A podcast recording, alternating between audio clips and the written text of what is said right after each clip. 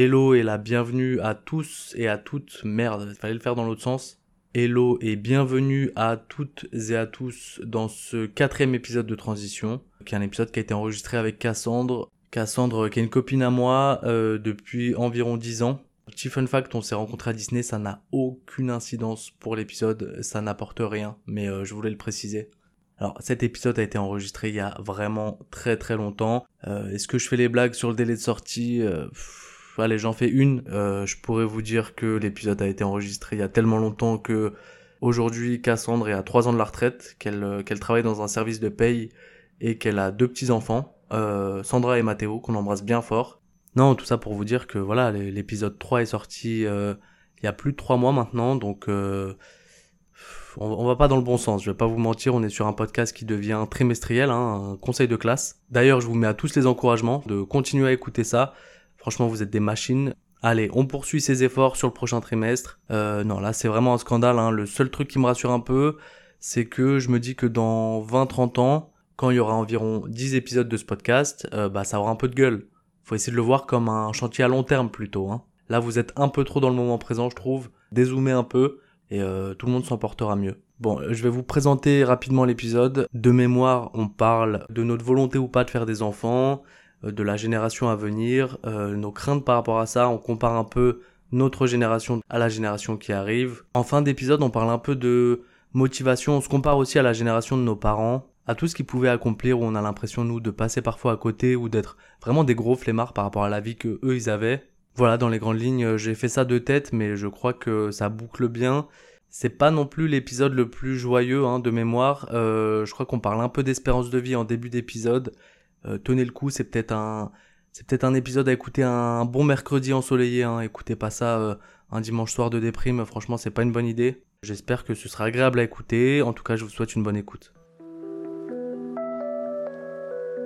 Bientôt nous aurons tous à choisir entre le bien et la facilité. Bref, un jour, j'ai eu 30 ans. Je me suis demandé ce que je voulais faire de ma vie. Les 30 ans, c'est intéressant. C'est assez tard pour savoir que t'as raté des trucs, mais c'est assez tôt pour penser que c'est rattrapable. Tu crois que tu vas avoir un enfant un jour? En général, on admet que la femme est un être humain qui peut faire autre chose aussi que d'avoir des enfants. Je me dis, euh, c'est quoi un jour je vais tout quitter. Je vais cultiver la terre, vivre de mes récoltes. Non, non, non, c'est fini. Terminé. Ta. We have to transition. T'as des acouphènes, Cassandre Un peu, ouais. Qu'est-ce qui se passe? Je pense que c'est la vieillesse. En plus, euh, d'après ce que tu disais tout à l'heure, il te reste quoi 5 ans à vivre à peu près? À peu près, ouais. Ouais. Comment tu le ressens? Comment ça t'est venu cette idée de mourir jeune là? Je sais pas, mais je pense que on passe tous par cette phase un peu euh, quand on Morbide. commence à prendre de l'âge, ouais, à penser ouais à la mort. euh. Tu peux penser à la mort, mais t'es pas obligé de te dire que tu vas gagner à 35 Mais ans, je t'es pense pas le qu'on a, Christ. Hein. on a tous déjà eu cette impression, pour en avoir discuté avec des, des personnes plus âgées que moi, Mhm. Je, je pense qu'on a tous à un moment donné dans la vie cette impression qu'on va mourir jeune ou qu'on en a pas pour longtemps. Ah ouais, putain, Ouais. mais moi je crois que j'ai jamais eu ça. hein. Ouais. Après, j'avoue, des fois j'ai le sentiment que mon, mon corps se dégrade, tu vois. mais euh, en vrai, j'avais parlé avec une dentiste qui disait que, genre, au-delà de 25 ans, presque c'était bonus, tu vois. En fait, en théorie, à 25 ans, t'es à ton top physique. Mhm. Et tout ce qui est après, ça fait que décliner. Tu vois Donc en gros, à 25 ans, tu commences à avoir les dents qui se déchaussent, enfin, tu commences à, Ah, à sombrer de partout, tu vois. Donc c'est peut-être ça aussi, c'est cet instinct-là qui te fait dire que, que bah, on décline et que la fin est proche. Mhm. Parce qu'il y a une époque où, euh, où l'espérance de vie, c'était genre 35 ans, je crois, chez nous. Ouais, c'était jackpot, hein, 35 ans, c'était. 35 ans, t'étais un vieillard. Quoi. Ah ouais. C'est pour ça que t'avais intérêt à te marier à 18, euh, voire à ça, 16. c'est euh, ça. ouais, ouais, ouais. Mais tu sais qu'il y a un truc aussi, c'est qu'il y a une période où le- l'espérance de vie, elle grimpait, tu vois. Mhm. C'était euh, exponentiel, ça allait que dans un sens, ça faisait que monter dans les pays occidentaux et tout. Et que là, on est redescendu, genre les États-Unis, ils ont une espérance de vie qui est moins grande que ce qu'ils avaient à l'époque. Parce qu'ils mangent de la merde, parce qu'ils Mais ils ont toujours mangé de la merde. ils ont toujours mangé de la merde, euh, je sais pas, franchement. Nous, l'image qu'on en a et la génération qu'on a vécue, oui, mais tu vois, avant, euh, avant ça existait peut-être pas le Burger King. Jusqu'à quel âge tu souhaites vivre, toi? Ça dépend. Bah, le plus tard possible, ce serait bien. Ouais. Mais après, ça dépend dans quel état. Ouais, je m'attendais un peu à cette réponse. Est-ce que tu as quelque chose de plus original à proposer à mon million d'auditeurs, s'il te plaît, Cassandre? Hmm, Bah, tu vois, par exemple, ma mère, Mhm. ma mère, elle a prévu que, je crois que, à allez, 80 ans max, Ouais. euh, elle irait en Belgique pour faire une petite picouse et ciao. Parce Ah, qu'elle veut pas, ouais, On parle d'euthanasie. Ah, parce qu'elle veut pas nous, en- joyeux, elle veut pas nous embêter avec tout ce qui est démarche euh, posthume. Elle veut pas qu'on galère à payer une maison de retraite. Du coup, elle a déjà prévu son coup. Donc voilà, après, euh, moi je lui ai dit, c'était toujours en forme, euh, enfin, c'est un petit peu précoce, tu vois. Mais du coup, je me dis, euh, je veux pas vivre jusqu'à 96 ans si c'est pour être euh, Un complètement un euh, légume, ouais, voilà. ouais. Bah, je t'avoue, euh, moi, il y a un truc là, du coup, bah, on est lancé, je vais parler de la mort de ma grand-mère. Le truc qui était relou, c'est que, hum, en fait, elle était paralysée d'un côté, tu vois. je sens que je vais mettre une énorme ambiance, hein, mais euh, elle pouvait pas parler. Mhm. En fait, le truc qui était supra frustrant, c'est que tu sais pas ce qu'elle veut, en fait. Moi, j'arrive dans la chambre, face à quelqu'un qui peut pas parler, et je sais pas si elle est contente que je sois là, s'il y a pas cette fierté de euh, j'ai pas envie que tu me vois dans cet état-là aussi, tu vois. Euh, si elle est pas en train de. Tu sais, elle a le truc, euh, elle est branchée de partout, elle respire pas de façon autonome et tout. Ça se trouve, si elle avait pu parler, elle nous aurait dit euh, non, mais euh, venez, on arrête, tu vois. Mhm. Et euh, ouais, c'est terrible hein, parce que j'avoue, euh, moi-même, comme ça, je me dis, euh, quand j'arriverai dans cet état-là, j'espère qu'on me gardera pas trop longtemps.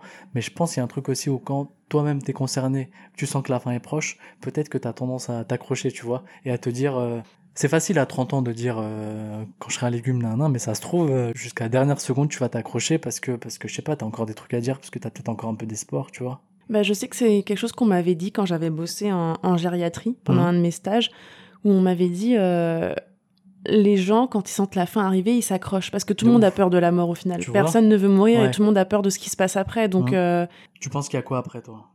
moi, je pense qu'il n'y a rien après. Je pense qu'une fois que t'es mort, t'es mort. Bah moi je suis dans cette équipe-là, donc euh, on va pas avoir grosse matière à débat, mais euh, moi je me suis intéressé à la religion, tu vois, à une époque, Mhm. et euh, j'avais l'impression que ça pouvait donner du sens à certaines vies dans mes potes, notamment. J'avais beaucoup de gens qui étaient religieux dans mon entourage, tu vois, et j'ai l'impression que plus je grandis et plus l'univers m'envoie des signes en me disant à quel point on est, on descend des animaux, à quel point on a des similitudes avec les animaux, parce qu'en fait t'as deux équipes, t'as l'équipe religion et l'équipe euh, évolution. Mhm. Du coup, toi, si je comprends bien, t'es dans cette équipe-là, la deuxième équipe de l'évolution. Moi, j'ai jamais été dans la religion. Ouais. Clairement, euh, je viens pas d'une famille euh, croyante. Enfin, Ça joue, ça. Et puis, euh, enfin, quand tu regardes le monde dans lequel tu évolues, enfin, je suis désolée, mais c'est difficile pour moi de, de concevoir qu'il y ait, quelqu'un au-dessus qui dirige tout ça, ou alors c'est que vraiment il y a quelque chose qui va pas, tu vois. euh, Peut-être que j'ai tort, hein, et puis euh, j'ai l'impression que ça, ça aide certaines personnes. Ça aide certaines personnes dans leur vie à la foi les, les aide à, à avancer, à garder espoir. Exactement. Moi, je trouve que, et en plus, par rapport à tout ce qui a pu se passer dans l'histoire, je trouve que la religion, c'est un moyen de tenir les gens, tu vois. Un moyen de tenir les gens et de et de leur faire un peu peur, tu vois, de leur dire si vous faites pas ci, il va se passer ça, et nanana. Et c'est un peu un moyen de brider les gens. Et je trouve ça un peu. euh, C'est limitant, quoi. et c'est limitant et c'est un peu hypocrite aussi. Pourquoi hypocrite? Parce que, euh, par exemple, euh, Jean-Paul II, Jean-Paul II euh, qui disait aux jeunes à l'époque. Jean-Paul II Oui, C'est le pape polonais, là, c'est ça oui, oui, c'était un pape, Jean-Paul II, qui, qui dit. N'hésite pas à avoir des notifications pendant le podcast. ouais. Jean-Paul II, vas-y, reprends euh, qui disait aux jeunes euh, n'utilisez pas de préservatif, euh, c'est Ah, contre putain, c'est vrai, nature et euh, tout ça, tout ça. Et au final, bah, c'est un peu, je sais pas si c'est de sa faute, mais ça a un peu induit beaucoup de jeunes et toute une génération à ne pas se protéger. Et on a vu l'augmentation du sida en flèche à Ah cette ouais, époque-là, tu vois. ce lien-là, ok. Donc oui, Merci et puis même le toutes les adolescentes qui sont tombées enceintes et qui les ont gardé, qui ont gardé leurs enfants alors que ça aurait pu être Mhm. évité. Enfin, je trouve que parfois c'est dangereux, tu vois. La, la religion peut être dangereuse dans ses messages. Et il faut savoir euh, peser. Ouais, je suis d'accord avec toi. J'ai l'impression que ouais, c'est limitant. Et ouais, moi, je, comme je te dis, la théorie de, de l'évolution, elle me va bien. Enfin, tu vois, les chiens, à force de faire des trucs domestiques, dans leur gène, ils prennent des trucs de l'homme et ils les descendent sur les autres générations, tu vois. Mhm. Et que, je sais pas, moi, j'ai vu des singes fumer des clopes, tu vois. Ouais. Et si on avait ouvert un tabac peut-être près d'un zoo ou près d'un truc, bah les singes ils iraient comme nous chercher leur clope. Tu vois ce que Mhm. je veux dire? C'est juste que pour moi on les a mis dans une autre euh, catégorie et que du coup euh, ben on les considère pas comme nous. Mais en vrai, je sais pas, moi ça me paraît évident. Dans... Comme, comme on disait tout à l'heure, je pense que la religion ça aide des personnes. Euh, je pense que comme tu as dit euh, justement ça donne de l'espoir. Et moi par exemple aux enterrements quand on me disait euh, bah c'est bien ta grand-mère elle est enterrée à côté de ton père ils vont pouvoir euh, non non ils vont juste pourrir côte à côte mais Mhm. mais il se passera rien de plus. Peut-être c'est notre côté pessimiste euh, aussi, euh, tu vois, qui nous fait dire faut rien attendre et peu importe. Ouais, pour moi, c'est c'est la chose de la vie, quoi. Tu nais, tu Mhm. nais parce que, euh, parce que tu as de la chance, parce Ouais. que tu es le spermatozoïde euh, qui remporte Ouais. la course. Ouais. Tu vis euh, ce que tu peux vivre, et une Mhm. fois que ton corps est plus capable de t'assumer et que c'est fini, c'est fini, quoi. Et Est-ce que du coup notre but dans la vie c'est de nous reproduire comme des animaux? Bah, je pense que de toute façon, on est un peu programmé pour, quoi. Ça fait partie euh, du code génétique de la survie de l'espèce, quoi. Mhm. On est censé se reproduire euh, pour euh, perdurer les générations à venir, quoi. Et du coup, toi, c'est ça ton objectif de vie? Perdurer la génération? Je Oh, bien bah, La transition, elle est belle. elle est magnifique.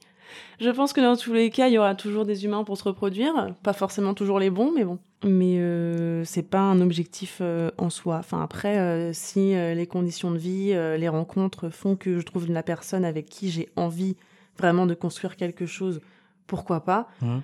Maintenant, je ne partirai pas du principe que j'ai raté ma vie parce que j'ai pas enfanté. Bah, je trouve que c'est la position la plus saine, c'est-à-dire que c'est pas quelque chose que tu t'imposes, euh, c'est pas quelque chose qu'on t'impose non plus, c'est quelque chose, enfin, tu laisses la porte ouverte et tu te dis que si ça doit arriver dans les bonnes conditions, euh, tu serais heureuse de faire un enfant, Exactement. mais que euh, c'est pas un objectif, c'est pas une fin en soi. Non, je pense qu'on est autre chose que des utérus, nous les femmes, Mhm. et qu'on peut très bien avoir une vie très épanouie et accomplir plein de choses et avoir une vie qui nous satisfait sans forcément passer par la case enfant. Mhm. Et, euh, euh, je respecte totalement les femmes qui euh, disent clairement qu'elles ne veulent pas d'enfants. À quoi, à quoi bon faire des enfants si t'en as pas envie? Et surtout, il y a la question aussi de qu'est-ce qu'on qu'est-ce qu'on laisse à nos enfants? Enfin, j'ai l'impression qu'on dit de plus en plus que le monde va mal, que que c'est la merde de partout, que même les générations de nos parents, ils étaient pas forcément super chauds pour faire des gosses. Enfin, moi, pour en avoir parlé à mes parents, je dis pas que je suis un accident, mais mais ils se sont posé la question en tout cas. Et je pense que la question aujourd'hui, elle est encore peut-être plus légitime. Après, je sais pas. Il y, a- il y a un truc aussi où j'ai l'impression que chaque génération dit que la génération d'après est pire, tu vois. Oui, Et je me vrai. demande si c'est pas euh, si c'est pas juste un cycle qui s'arrête jamais. Comment tu vois ça toi? Disons que bah, pour travailler en école auprès d'enfants assez jeunes, Mhm. c'est vrai que déjà, dès l'élémentaire, ils sont, euh, ils sont à fond TikTok, ils sont à fond euh, réseaux sociaux. Et je trouve que ça les déconnecte un peu d'une partie de la réalité que nous, on a plus vécu parce qu'on était moins dans cette génération-là. On est la génération qui a fait la bascule. euh, euh, nous, quand on était petits, enfin moi perso, j'allais sonner chez euh, chez la mère de mon pote, donc je tapais mes 15 minutes à pied, j'allais sonner à l'interphone. Euh, oui, euh, Julien, il est là? Bah non, il est chez son père ce week-end. Ok, bon bah je repars 15 minutes, c'est pas grave. Euh, ouais, et là, bah ça envoie un Instagram, ça envoie un truc. Mm. Ouais, j'avoue. C'est ça. J'avoue, moi, ça me fait peur aussi pour ces raisons-là d'avoir des enfants. Après, je pense Mm. aux trucs forcément obscurs, mais je suis sûr qu'il y a mille bonnes raisons d'avoir des enfants. Mais, mais je pense à OnlyFans, je pense à, au fait qu'ils vont grandir déjà avec Internet, que, que nous, il y a des questions, je pense qu'on a posé à nos parents et qui ont fait que nos parents, ils se sont peut-être alertés sur, euh, sur ce qu'on avait en tête, tu vois, que là, ils vont poser la question à Google et toi, tu vas peut-être passer à côté de certaines étapes de vie de ton enfant, tu vois, Mhm. parce que, parce que les questions, euh, il va se rendre compte, comme, euh, comme on est des humains infaillibles, il va se rendre compte que on n'a pas toujours les bonnes réponses, que des fois, il vaut peut-être mieux demander à Wikipédia ou à TikTok ou machin. Et toi, toi qui bosses avec des enfants, comment tu le, comment tu le ressens ça? Est-ce que tu as l'impression comment, comment les parents d'aujourd'hui s'adaptent à cette génération-là? Je pense que les parents d'aujourd'hui sont un petit peu dépassés. Parce que euh, quand j'ai des gamins de euh, 9-10 ans euh, qui me parlent de Squid Game, enfin, il y a Mhm. un problème. Tu vois. Je pense qu'il y a un problème. Enfin, à quel moment tu regardes ce genre de série à ton âge? Euh, Oui, je pense que les parents ont une grande responsabilité qu'ils n'assument plus. Mhm. Parce que euh, quand on nous dit, euh, les animateurs, c'est votre rôle euh, de prévenir ce genre de dérive, parce qu'à un moment donné, il y avait un jeu dans les cours de récréation par rapport à- au 1, 2, 3 soleil Ah ouais, putain. qui se ouais. passe dans la série Ah, où merde. les enfants se frappaient Ouais. et on nous disait c'est à vous de faire en sorte que ça n'arrive pas mais déjà de base c'est aux parents en fait de contrôler ce qu'ils regardent à la maison. C'est les parents c'est de leur faute si l'enfant est amené à jouer à ce jeu dans la cour de récréation parce que il regarde Netflix à la maison pas au centre de loisirs. Tu vois ce que je veux dire? Donc euh, je trouve que les parents sont très démissionnaires de cette Mhm. génération. Plus qu'avant, tu trouves vraiment? Bah, je trouve que euh, maintenant, on trouve beaucoup d'excuses aux enfants et on remet rarement la faute sur eux ou sur, euh, sur l'éducation. Par exemple, un enfant qui va être insolent. Moi, je sais qu'à mon époque, j'étais insolente. Je rentrais chez moi, j'en prenais une. Hmm. Maintenant, un enfant est insolent. Le parent va venir embrouiller l'adulte qui a fait la réflexion et pas remettre son enfant en question. Donc oui, je pense que c'est compliqué. En fait, c'est, c'est- on est une une génération où l'enfant est c'est bien d'écouter son enfant, mais il faut aussi savoir, savoir faire la part des choses et pas trop l'écouter non plus. Après, moi, tu vois, là, tu parles de violences euh, qui sont euh, où les enfants sont influencés par des séries. Mais moi, par exemple, quand j'étais petit, tu vois, ça jouait au petit pont massacreur. Il y avait le jeu du foulard aussi à mon époque. Mhm. Je sais pas si c'est, euh, je sais pas si c'est vraiment pire. Moi, ce qui me fait peur, c'est au-delà de la violence, c'est plus l'importance de l'image que tu veux te donner, tu vois. Et Mhm. je sais pas, nous, on a réussi, je pense, à peu près à faire la part des choses entre la vie virtuelle et la vie réelle. parce qu'on n'a pas grandi avec ça et qu'on n'est pas né là-dedans. Mais tu vois, peut-être que pour un gamin d'aujourd'hui, un mec qui a euh, euh, 2000 followers, il est plus important qu'un mec qui a 100 followers. Tu vois ce que je veux dire? Ah, mais c'est ça. Mais quand je te dis qu'ils sont déconnectés de la réalité, c'est que quand tu leur demandes ce qu'ils veulent faire plus tard, ils veulent faire youtubeur ou euh, tiktoker ou machin. Enfin, tout ce qui est. Nous, on aurait répondu médecin, astronaute, euh, chanteuse, des trucs comme ça. Eux, maintenant, c'est que de l'audiovisuel, quoi. Ouais. Donc, oui. ils- Mais ils ont compris. Ils ont compris que c'était ça qui vendait, que c'était ça euh, qui faisait que t'étais connu, que tu restais dans la vie. Enfin, on leur prône vachement cette image-là de réseaux sociaux et. Et oui, enfin, clairement, bah, si j'arrive pas à l'école, euh, bah, je ferai des vidéos YouTube, quoi. Et euh, ça va marcher d'office, ils voient pas le taf qu'il y a derrière, les trucs comme ça. ça. Ouais. Oui. C'est la facilité. Mm. Parce qu'ils voient Michou qui est millionnaire. Euh, ils s'intéressent euh, déjà, ils ont déjà la valeur de l'argent, des trucs comme ça, ils s'intéressent un peu au... Parce que nous, tu dis quand on était petit, bon moi déjà quand j'étais petit, je savais pas spécialement ce que j'avais envie de faire, mais c'est sûr que youtubeur c'était pas un métier. Tu voulais faire quoi toi quand tu étais petite?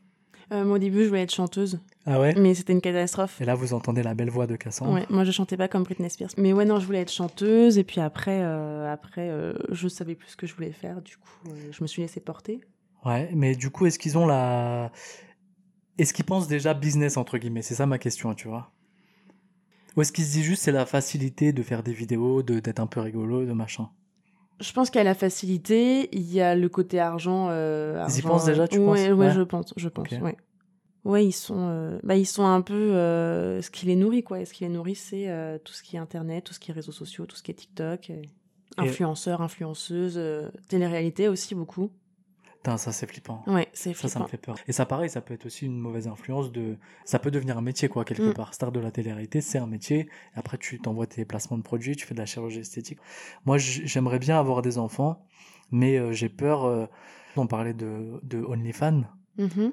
Ça me terrorise, tu vois. euh, ça me terrorise. Et il y a Fabrice Eboué qui avait fait une vidéo sur le sujet. Je sais pas si tu vois qui c'est, un, un humoriste Ouais. qui disait que vraiment ça tirait vers le bas dans le sens où il y a des mecs qui font médecine, qui, qui se tapent 10 ans après le bac, euh, qui sont supposés être l'élite un peu de la nation, tu vois, euh, et qui gagnent euh, peut-être 5, 6, 10 fois moins qu'une meuf qui a juste des belles fesses et qui envoie, qui envoie son cul sur OnlyFans. Et je suis mitigé sur OnlyFans parce que hum, quelque part c'est encore un truc qui tire vers le bas et qui et qui crée des nouveaux métiers et des Mhm. nouvelles façons entre guillemets faciles même si on peut me répondre que que euh, derrière faut assumer de montrer son visage que derrière il y a des conséquences que peut-être tu peux te brouiller avec ta famille tu vois qu'il y a, il y a des revers de la médaille mais Mhm. c'est comme des moyens euh, sur, sur lesquels tu travailles un peu moins et tu Mhm. te sers un peu moins de ta tête pour gagner plus d'argent qu'un mec qui va bosser qu'est-ce que tu penses de ça toi?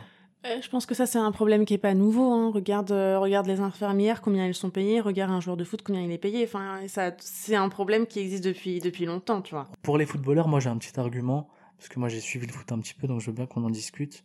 Euh, moi, pour moi, les footballeurs, c'est des gens qui font des vrais sacrifices. Alors, je suis d'accord, ils sauvent pas des vies, etc. Après, ça peut être des modèles aussi pour des, euh, pour des enfants. Ils arrêtent l'école très tôt. Et d'ailleurs, il y en a euh, qui sont caricaturés là-dessus parce qu'ils savent pas aligner deux mots. Bien souvent, ils arrivent dans des centres de formation où ils doivent quitter leur famille, quitter leur ville. Et voilà, quand je parlais de sacrifice, je parlais un peu de ça aussi. Et surtout, les, je vais pas dire les pauvres parce que voilà, mais ils arrivent dans un milieu qui génère beaucoup, beaucoup, beaucoup, beaucoup, beaucoup d'oseille. Et c'est les artistes, c'est les salariés de ce milieu-là, tu vois. Mhm. C'est comme si euh, toi et moi, on bossait dans une boîte qui fait des milliards et des milliards et des milliards. Euh, la société, elle, elle fonctionne bien grâce à nous. C'est normal qu'on prenne notre part, tu vois. Moi, Mm. je vois ça comme ça. Pour moi, c'est pas indécent le salaire des footballeurs. Par contre, ce qui est un peu plus indécent, c'est le l'oseille que génère le milieu en lui-même, tu Ouais, vois. non, ça, je suis d'accord. Ouais, ouais. Mais euh, après, que le footballeur qui fait déplacer des, des villes entières, des gens de tous les pays, qui, qui vend des maillots à gogo, qui fait rêver euh, tous les jeunes, qui a, qui a des milliards de followers, euh, pour moi, c'est normal que en tant que contributeur à ce truc-là, il prenne sa part dans un milieu qui génère beaucoup d'oseille, tu vois. Mhm. Non, oui, je suis d'accord, mais après, dans ce cas-là, il faudrait peut-être revaloriser certains métiers aussi, tu vois. Genre, on l'a notamment vu pendant le Covid, enfin... Moi, je suis désolée, mais euh, une infirmière qui tape 1005 euh, Non, pour les terrible. horaires qu'elle fait, Ouais, c'est terrible. Gros bisous à toutes les infirmières, à tous les soignants. exactement. Ouais, je disais sur les, le, le milieu du foot, c'est un milieu qui génère beaucoup d'oseille, mais pareil, ça, ça on peut pas le reprocher non plus aux footballeurs. En fait, moi je m'étais renseigné un peu sur le sujet. Au-delà des montants des transferts qui sont exorbitants, etc. Mm. En fait, ce qui rapporte le plus d'argent, c'est les droits télé. Et les droits télé, ils sont financés par les gens qui regardent le foot, tu vois, comme un spectacle. Du coup, euh, c'est c'est une industrie qui fonctionne parce que c'est une industrie qui euh, qui touche beaucoup de gens et que beaucoup de gens sont prêts à payer un abonnement ou à aller dans les stades pour regarder du foot. Donc moi je trouve que c'est facile un peu de s'en prendre aux footballeurs. Après, après je peux comprendre euh, qu'il y ait une indécence euh, quand il y a des joueurs de foot qui se payent des entrecôtes en or à Dubaï, machin. Je peux comprendre qu'un mec qui crève de faim, euh, il a un peu de mal à, à supporter ça. J'ai l'impression qu'ils sont tellement dosés que en vrai, ça doit être presque c'est un niveau d'oseille qu'on connaîtra sûrement Ah jamais, non, tu vois. c'est sûr et Mais ça doit être presque dur à le dé- de le dépenser. Ouais. Tu vois ce que je veux Ouais, dire? ouais. C'est comme un jeu vidéo où tu vois, t'as fini le jeu, t'as tout l'oseille, bah tu fais quoi? T'achètes les trucs les plus chers en vrai. Tu vois ce que je veux c'est dire? pas faux, ouais. Donc Ouais. t'achètes les trucs de marque, t'achètes les belles voitures, t'achètes parce que de toute façon t'en as à foison. Tu vois, tu sais même pas quoi en foutre Mm. tellement t'en as. Je nous souhaite euh, d'ailleurs grâce au podcast, euh, normalement, euh, on y arrive d'ici Je compte sur toi. d'ici 3-4 ans. ouais, je nous souhaite. Je t'achèterai une belle. Qu'est-ce que qu'est-ce que je t'achète si j'ai beaucoup d'oseille, Cassandre? Euh, tu m'achètes quoi? Un bel appart. Un bel Un appart. bel appart. Où ça? Ouais. Euh, Paris, c'est pas mal. Moi, j'aime bien. Quel arrondissement? J'ai pas encore choisi. Un truc dans le 8 ou dans le 16, un truc de Bourges. Ouais. Un vrai truc. Ouais, ouais. Autant ouais. y aller jusqu'au Bah bout. oui, tant qu'à Ouais, faire. euh, sur la Tour Eiffel, on y va. Exactement. Les apparts des films là qui n'existent pas. Exactement. Ok, d'accord. Voilà, le rêve. Et tiens d'ailleurs, euh, vu qu'on a survolé le sujet, euh, la prostitution, c'est quoi ton avis sur la question? Moi, je suis content qu'une femme, elle puisse faire son oseille dans son coin, grâce à son corps, si c'est son choix. Mhm. Qu'on considère ça quand même comme un travail. Euh, même si tout à l'heure, je disais que ça tire vers le bas et tout. Je pense que c'est quand même une prise de risque. Tu te brouilles avec ta famille. Enfin, c'est un investissement, quoi qu'il arrive, tu Mhm. vois. C'est une façon de faire de l'argent. Par contre, je suis pour. euh, euh, tu vois, si je devais prendre un modèle, je parlerais plutôt de. De, des vitrines ou des trucs où, où je sais pas alors là je parle d'un truc que je maîtrise pas spécialement mais un truc où j'ai l'impression que la nana elle soit en sécurité, qu'elle gagne son oseille à elle et qu'elle se fasse pas reverser 5% et qu'elle fasse ça à la chaîne et qu'elle ait, elle ait le droit de dire là je m'arrête ou machin, tu vois. Exactement. Je suis- en vrai, je pense que je pense que celles qui répondent le mieux à ce schéma-là, c'est peut-être les escortes, tu vois. Parce qu'elles ont peut-être un peu plus de sécurité, elles ont un peu plus le choix. Euh, est-ce que, est-ce que les, les escortes, c'est des prostituées ou pas d'ailleurs? C'est une bonne question, ça, j'en sais rien. Est-ce que les escortes sont des prostituées ou pas? Bah, à partir du moment où le, le sexe peut rentrer en compte dans, dans un service fourni par l'escorte, oui. Surtout si c'est rémunéré, donc oui. Ah, parce que doublement c'est oui. pas toujours le cas, ça peut être juste un accompagnement. Exactement. Ok. T'as des mecs euh, juste qui se sentent seuls, qui ont besoin d'un accompagnement pour aller à un dîner d'affaires. aussi, c'est des mecs qui savent pas quoi faire de leur oseille. Exactement, Ouais. pour aller au théâtre. C'est des mecs qui ont beaucoup travaillé, qui n'ont pas pensé euh, à leur vie privée, à se construire une vie privée à côté et qui du coup se retrouvent seuls. Et... Mm. Ou alors qui ont juste besoin de parler, ça va pas dans leur vie, ils s'ennuient dans leur mariage, ils ont juste besoin euh, d'avoir quelqu'un avec qui discuter. Donc euh, oui, tu as différents types euh, d'escorting. Après, pour ce qui est de la prostitution, moi je suis assez d'accord avec toi. Mais je pense qu'il faut faire la part des choses entre prostitution et la traite d'êtres humains. Tu vois ce que je veux dire? Explique-moi. Par exemple, euh, les filles qui font partie de réseaux, Ah oui, qui ont des Macs, qui n'ont Hmm. pas le choix, qui se font tabasser, euh, tuer euh, si elles fournissent pas un certain nombre de... Si elles sont pas assez rentables, on va dire, et que voilà, qu'elles font pas leurs chiffres, euh, là, je suis d'accord que c'est inadmissible. Hmm. Par contre, euh, je pense qu'il faut pas non plus cracher sur la prostitution et en faire un sujet tabou, comme on a la tendance à en faire en France ou à diaboliser le métier. Euh, je pense que c'est très utile. Notamment, Oui, euh, récemment, j'avais lu un article d'une journaliste qui avait mené une enquête et euh, concrètement, euh, s'il n'y avait pas la prostitution, il y aurait double de viol. En Ouais. fait, parce que les prostituées, on le dit pas assez, mais tous les mecs bah, qui ont des petits soucis, qui sont un peu handicapés, qui sont un peu borderline, J'ai vu passer ça aussi. qui, qui ont besoin, qui ont des Mhm. besoins comme tout être humain et comme tout homme, ils ont besoin aussi de- d'avoir des rapports sexuels. S'il n'y avait pas les prostituées pour assouvir ces besoins, ils iraient violer des filles. Donc oui, si elles n'étaient pas là, euh, ce serait la catastrophe. Euh, après, euh, moi, je suis plus pour ce que ce soit encadré. Tu vois Par exemple, euh, pas de traite d'être humain, pas de chantage, pas de on te vole ton passeport, t'es coincé, euh, voilà. Mais maison close, encadrée, la sécu. Exactement. Mhm. Mais tu sais, il y a des filles, et c'est pas une honte. T'as des actrices porno qui adorent faire du porno, bah t'as des prostituées qui aiment le sexe. C'est pas Ouais. une honte. Oui, oui. Enfin, il y a pas de souci là-dedans. Et je suis sûre qu'il y a plein de filles, tu leur dirais, euh, tu as accès à la sécu, tu as une mutuelle, tu es protégée, sécurisée, Ouais, ouais. dans un endroit confort, avec tout ce qui va avec. T'en as plein qui diraient, oui, euh, je prends le job, avec un salaire fixe, etc. Quoi. Après, tu vois, moi, je me dis, comme on a dit pour le foot, il se trouve que la misère sexuelle des hommes, c'est un business. Mhm. C'est pour ça que OnlyFans ça marche. C'est pour ça que la prostitution, tu peux pas, la- tu pourras jamais l'arrêter. Mm. Que même si tu légifères dans tous les sens, euh, il y aura toujours des hommes qui auront besoin. Et comme on disait avec le foot, pour moi, euh, tant qu'il y a de la demande, euh, c'est compliqué de freiner le truc et, et euh, si ça marche autant, c'est que ça répond à un besoin, tu vois. Et OnlyFans, c'est pareil. Du coup, toi, t'en penses quoi d'OnlyFans? Tu m'as pas dit. Bah, je t'avoue que je connais sans plus, donc j'ai jamais exploré le sujet. euh, Tu vois ce que c'est dans les grandes lignes ou tu veux que je te fasse un petit Ouais, euh, vas-y, fais-moi un petit topo. En gros, c'est comme un compte Instagram, Mhm. sauf que d'ailleurs, je crois qu'ils vont le faire aussi bientôt pour Instagram pour certains influenceurs. C'est un truc auquel tu dois souscrire un abonnement Mhm. pour avoir accès au contenu. Et c'est un contenu qui est euh, porno, quoi. Tu vois, c'est, c'est en fait la nana, elle crée son compte. Donc là-dessus, moi, je soutiens dans le sens où où il y a une gestion autonome et indépendante du truc, tu vois. Donc elle est à son compte, elle envoie ses photos, ses vidéos, elle a la possibilité de chatter avec ses, ses abonnés, tu vois. Euh, et elle fait payer en contrepartie un, un abonnement. Mais je pense que ce qui plaît aussi dans OnlyFans, c'est le côté euh, euh, girl next door, tu vois, c'est la fille d'à côté. Mhm. C'est pas euh, la bimbo de Instagram que tu sais que tu verras que retouchée, que machin, que bronzée, D'accord. que filtrée. Là, c'est ta voisine du quatrième étage, tu vois, qui fait un compte. Alors parfois, il me semble que tu as aussi des actrices porno qui le font. Et ça, je trouve ça bien dans le sens où, tu vois, bien souvent, elles sont sous... J'ai regardé un peu, c'est Combini qui a fait ça, je crois, au Brut, je sais plus, euh, des interviews de, d'actrices porno qui racontaient que parfois elles étaient un peu exploitées, que tout était une histoire de contrat, etc. Que là, elles ont une plateforme où elles sont autonomes, elles gèrent elles-mêmes leur business, elles mettent un peu les tarots qu'elles veulent, elles diffusent le contenu euh, qu'elles veulent aussi, tu vois, elles sont pas euh, contraintes euh, de faire certaines scènes où, où tu vois tu signes pour un truc mais en fait le mec sur le coup te demande tu vas pas niquer la scène enfin tu vois il y a eu des histoires comme ça donc euh, en gros OnlyFans c'est ça c'est un Instagram de cul payant en gros et euh, géré par la personne qui produit le contenu quoi Ok, très bien. De toute façon, euh, ça fait partie de la société dans laquelle on vit à l'heure actuelle, hein, ce genre de choses. Donc, euh, je sais pas s'il faut lutter contre ou s'il faut faire en sorte que ce soit le plus sécurisé possible. Mais euh, je pense que dans tous les cas, c'est inévitable. C'est le genre de choses qui sera inévitable dans les années à venir. Je pense que je suis pas assez. euh, Enfin, j'ai pas assez de, de recul sur le sujet vu que j'ai jamais été sur ce genre de site pour voir le contenu réel, pour, euh, pour avoir un avis tranché. Mais. euh, c'est du contenu 18 plus classique hein tu Ouais. vois ouais Bah, il y a toujours ce risque avec le porno, malheureusement, que bah, les jeunes de notre génération, ils s'éduquent un peu à ça sexuellement. bah Hein. Donc, euh, moi ma génération c'était ça aussi tu vois bah, c'est pas ça- que c'est les... terrible, tu vois, quand tu Ouais, fais ta ouais. première fois, maintenant je pense à les jeunes qui font leur première fois, euh, le mec qui va avoir le réflexe de te placer un coussin sous les hanches euh, dès la première fois, il l'a pas appris tout seul, tu vois ce que je veux dire, il a regardé du porno. si c'est des réflexes comme ça ça va Non, mais ça commence par ça, et puis, euh, puis ça, il y a d'autres dérives, quoi. Il y a même des, je pense, des expressions, des techniques que même nous, on serait choqués de découvrir parce que, parce que voilà, on n'a pas été habitué à ça, ou en tout cas pas aussi jeune, quoi. Donc, Après, c'est quoi la solution? Tu vas me dire, c'est aux parents de.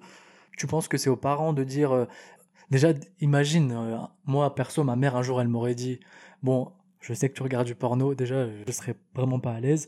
Et en plus, si elle m'avait dit Alors, tu sais, ça se passe pas tout à fait comme ça dans la réalité, je sais pas. Je pense qu'elle n'aurait pas été à l'aise dans cette conversation, moi non plus. C'est quoi la responsabilité des parents là-dedans pour toi? Euh, je pense pas qu'il faille diaboliser le porno. Maintenant, il faut pas laisser le porno tout seul faire le travail à la place des parents, tu vois. Comment tu complètes du coup? Euh, déjà, je trouve qu'il faudrait revoir euh, la façon dont on présente les cours d'éducation sexuelle aux enfants. Euh, le principe de faire un groupe de filles d'un côté, un groupe de garçons de l'autre, euh, je comprends pas, dans le sens où ça concerne tout le monde. T'as connu ça, toi? Ouais. C'était comme ça? Ah Ouais, ouais, nous c'était comme ça. Ah, je me souviens pas, moi, je crois pas, hein, franchement. Ouais, ouais, nous c'était comme ça parce qu'on partait du principe qu'il y avait des questions qui concernaient que les filles et des questions Ah, qui putain, concernaient- d'accord. concernaient que les garçons. Ouais. Alors que je pense pas. Genre, je pense que tous les garçons ont une mère, une sœur, ou vont être amenés à vivre avec une femme. Donc, je pense que les règles, désolé les gars, mais ça fait aussi partie des choses que vous devez connaître et apprendre. Enfin, il n'y a pas de honte. La pilule, c'est pareil. Enfin, il y a, y a énormément de choses, je pense, qui devraient être discutées euh, avec les deux sexes et que tout le monde entende les questions et les raisonnements de l'un et de l'autre. Et, euh, et je pense aussi qu'il faudrait, euh, au lieu d'apprendre aux filles à être prudentes, à faire attention, à comment elles se comportent, Oui, tout ouais, ça, tout ça, hein, Mm. faudrait aussi que les parents éduquent leurs fils aussi au fait de respecter la femme, que non, ça veut dire non, euh, non, on ne drogue pas une fille parce qu'on a envie de coucher avec, etc. Je pense que déjà, euh, ce serait pas mal que les parents s'investissent un minimum, tu vois. Oui, c'est en fait c'est pointer du doigt la mauvaise euh, personne euh, en termes de responsabilité. C'est comme j'avais un truc, je, je me demande si c'était pas au feria de Bayonne Mhm. ou une feria dans le sud comme ça, où en fait il y avait eu tellement de débordements que la genre la, le planning familial local, ils avaient donné des cours de krav maga aux femmes de, de la ville, tu vois. Comme, comme pour leur dire, euh, bon, les débordements, euh, on va pas les arrêter, les hommes ils se comporteront toujours comme ça, par contre on vous apprend à vous défendre, c'est grave, tu vois, c'est un peu le même c'est principe. super grave. Ça veut dire que euh, tu normalises C'est le comportement euh, du mec Mm. agressif, violent, qui va aller te mettre une main au cul, qui va aller sous ta jupe et qui va te violer dans une ruelle, quoi. Enfin, à quel moment c'est normal, en fait? Tu vois, c'est presque un peu fataliste de te dire, lui il va agir comme ça, quoi qu'il arrive, à toi de te défendre. Il y a aussi, euh, il y a aussi beaucoup de familles où le sexe est tabou. hein. Euh, moi, je connais une jeune fille euh, de 21 ans. récemment, on parlait sexualité parce qu'elle avait pas ses règles, elle avait peur d'être enceinte. Et je lui ai demandé, mais tu te protèges pas? Tout ça, elle m'a dit non, on se protège pas. et j'ai senti que c'était un sujet avec lequel elle avait jamais pu vraiment discuter avec sa mère. Mais aussi, c'est ça le problème, c'est que si à la maison on en fait un sujet tabou, forcément les gamins sont amenés à avoir des comportements à risque. Et le jour où il y a une connerie de faite, bah c'est trop tard en fait, parce qu'ils ils auront pas osé en parler à leurs parents de peur de se faire euh, éclater. Mais le, le problème, c'est que c'est arrivé quand même, quoi. Le, le truc est fait et c'est trop tard. Alors que si les parents instauraient un peu ce climat de confiance où l'enfant peut discuter de ce genre de choses, bah peut-être que ça pourrait être évité, tu vois. Ouais, euh, ça me rappelle une anecdote euh, qu'une infirmière m'avait racontée, où elle était tombée sur un couple pareil de jeunes, genre la vingtaine, un peu moins, et, euh, et en fait la nana elle avait une infection parce que le c'est ultra particulier, hein, mais le gars, pour la mettre enceinte, il lui crachait dans le nombril. Et du coup, elle avait un truc qui avait macéré, enfin un truc terrible dans le nombril. Oh, quelle horreur. Et voilà, ça fait une infection de fou. Mais tu vois, quand tu vois ça, tu te dis, mais à- comment t'en arrives là? À quel point t'es pas éduqué sur le sujet pour croire que ça se passe comme ça, quoi. Donc effectivement, après, euh, là où je suis pas sûr de te rejoindre, c'est sur la responsabilité des parents. Je dis pas qu'ils ont pas de responsabilité, mais je sais pas, moi par exemple, tu vois, j'ai eu la chance de m'en sortir dans ma sexualité. Alors, euh, j'ai j'ai pas tout bien fait, mais je pense pas que j'ai maltraité un jour une femme ou que j'ai Mhm. où j'ai où j'ai euh, pas entendu un consentement clair ou quoi que ce soit, tu vois. Mais sans avoir, euh, tu vois, avec le recul, je me dis pas que j'ai eu des discussions sur le sexe avec mes parents. Mhm. Euh, moi, j'admets à 100% que je me suis édu- éduqué sur le porno, tu vois, parce que j'avais que ça comme source. Euh, ça a pas fait de moi un, un mec euh, violent sexuellement ou, ou qu'on avait rien à foutre du consentement ou quoi que ce soit, tu vois. Donc, je sais pas, peut-être il y a des natures ou peut-être au-delà de, du porno, des trucs comme ça, il y a aussi peut-être le recul que tu as dessus, tu vois. C'est, je trouve que c'est compliqué de rejeter la faute sur les parents. Tu vois, le parent, en plus, peut-être ça évolue plus vite ou moins vite euh, par rapport à leur génération, donc ils savent pas exactement peut-être à quel moment lancer le sujet, comment en parler. Moi, je sais que les premières fois où j'ai couché avec une fille, ma mère, elle, euh, elle, elle était pas au courant, tu vois. Mhm. Ça n'a pas été mon premier réflexe de lui dire au fait ça y est c'est fait et euh, peut-être qu'elle aurait- elle aurait dû prendre les devants aussi en, en se disant que j'arrivais à un âge où ça commençait peut-être à se faire moi je m'imagine en tant que parent et là, là comme ça c'est facile de dire euh, alors vers 15-16 ans ou 15 ans je vais, je vais briefer mon enfant pour lui dire ça se passe comme ci comme ça mais je sais pas dans les faits tu sais pas quel âge ça va arriver t'as l'impression que ça concerne peut-être pas ton enfant tu vois je sais pas je trouve ça délicat quand même Ah non, mais je suis d'accord. De toute façon, euh, un parent, il a beau être euh, en alerte autant que possible. Les enfants, quand ils ont décidé de faire une connerie dans leur dos, de toute façon, ça n'y échappe pas. Donc, Mm. euh, oui, non, je suis d'accord que tu peux pas tout éviter et tout rejeter sur, euh, sur la faute des parents. Après, moi, je te parle, moi, par rapport aux échos que j'ai autour de moi. Euh, j'ai l'impression que souvent, euh, c'est un sujet tabou et, et que les parents, par gêne d'en parler, remettent un peu la responsabilité sur, euh, sur l'école et sur l'éducation pour... euh, sur le porno d'ailleurs Exactement, Ouais. mais sur toute autre personne qu'eux-mêmes pour avoir ce genre de questionnement tout parce que ça les met mal à la l'aise. balle, tout le monde ça. ouais Tout le monde compte un peu les uns sur les autres Mm. parce que euh, voilà, c'est pas un sujet que tu as envie d'aborder avec ton enfant. Le problème, c'est que à force d'attendre que tout le monde fasse le boulot, bah, personne ne le fait. Et, et moi, je trouve que euh, je dis pas que ce, ce sera simple, hein, Ouais. mais je pense que c'est un jour des, des enfants. C'est la un- question que j'allais te poser. C'est important. Sans forcément rentrer dans les détails. Enfin, j'ai pas envie qu'elle me raconte dans quelle position elle l'a fait non plus, Bien tu sûr. Mais il y a un moment donné, bah, il faut quand même que ton, ton enfant, il puisse, euh, il puisse se référer à toi si jamais il lui arrive quelque chose. Moi, tu vois, je sais que ma mère, euh, j'ai pas une super relation à 100% avec elle, mais je sais que ça, c'est un sujet euh, qui a toujours été assez limpide dans le sens où euh, les dérives, elle m'a toujours, euh, elle m'a toujours prévenu. Par exemple, euh, si tu fumes à une soirée, fais attention aux fenêtres. On n'a pas la même relation à la, à la distance, à la gravité, tout ça. Euh, si jamais un jour tu as envie d'avoir des rapports avec un garçon, tu m'en parles. On ira éventuellement chez le gynéco prendre la pilule. Enfin voilà, c'est quand même des sujets assez importants où, sur le coup, j'avais pas envie de l'entendre. Tu vois, genre non, non, non, non, non, j'ai Oui, pas bah envie oui, de parler oui, de ça avec ma mère. Ouais. Mais ça reste quand même dans un coin de ta tête et tu sais que c'est ton filet de sécurité. Tu sais que si un jour, voilà, quand il sera très vrai ce que confron- tu dis, vois, ouais, tu sais que tu auras ce filet-là où tu peux te raccrocher si jamais tu as une galère ou si jamais tu as d'autres questions parce que ta mère a lancé, la... Oui. enfin, a lancé le sujet, Oui, a ouvert oui. une porte et que voilà, c'est déjà accessible. quoi.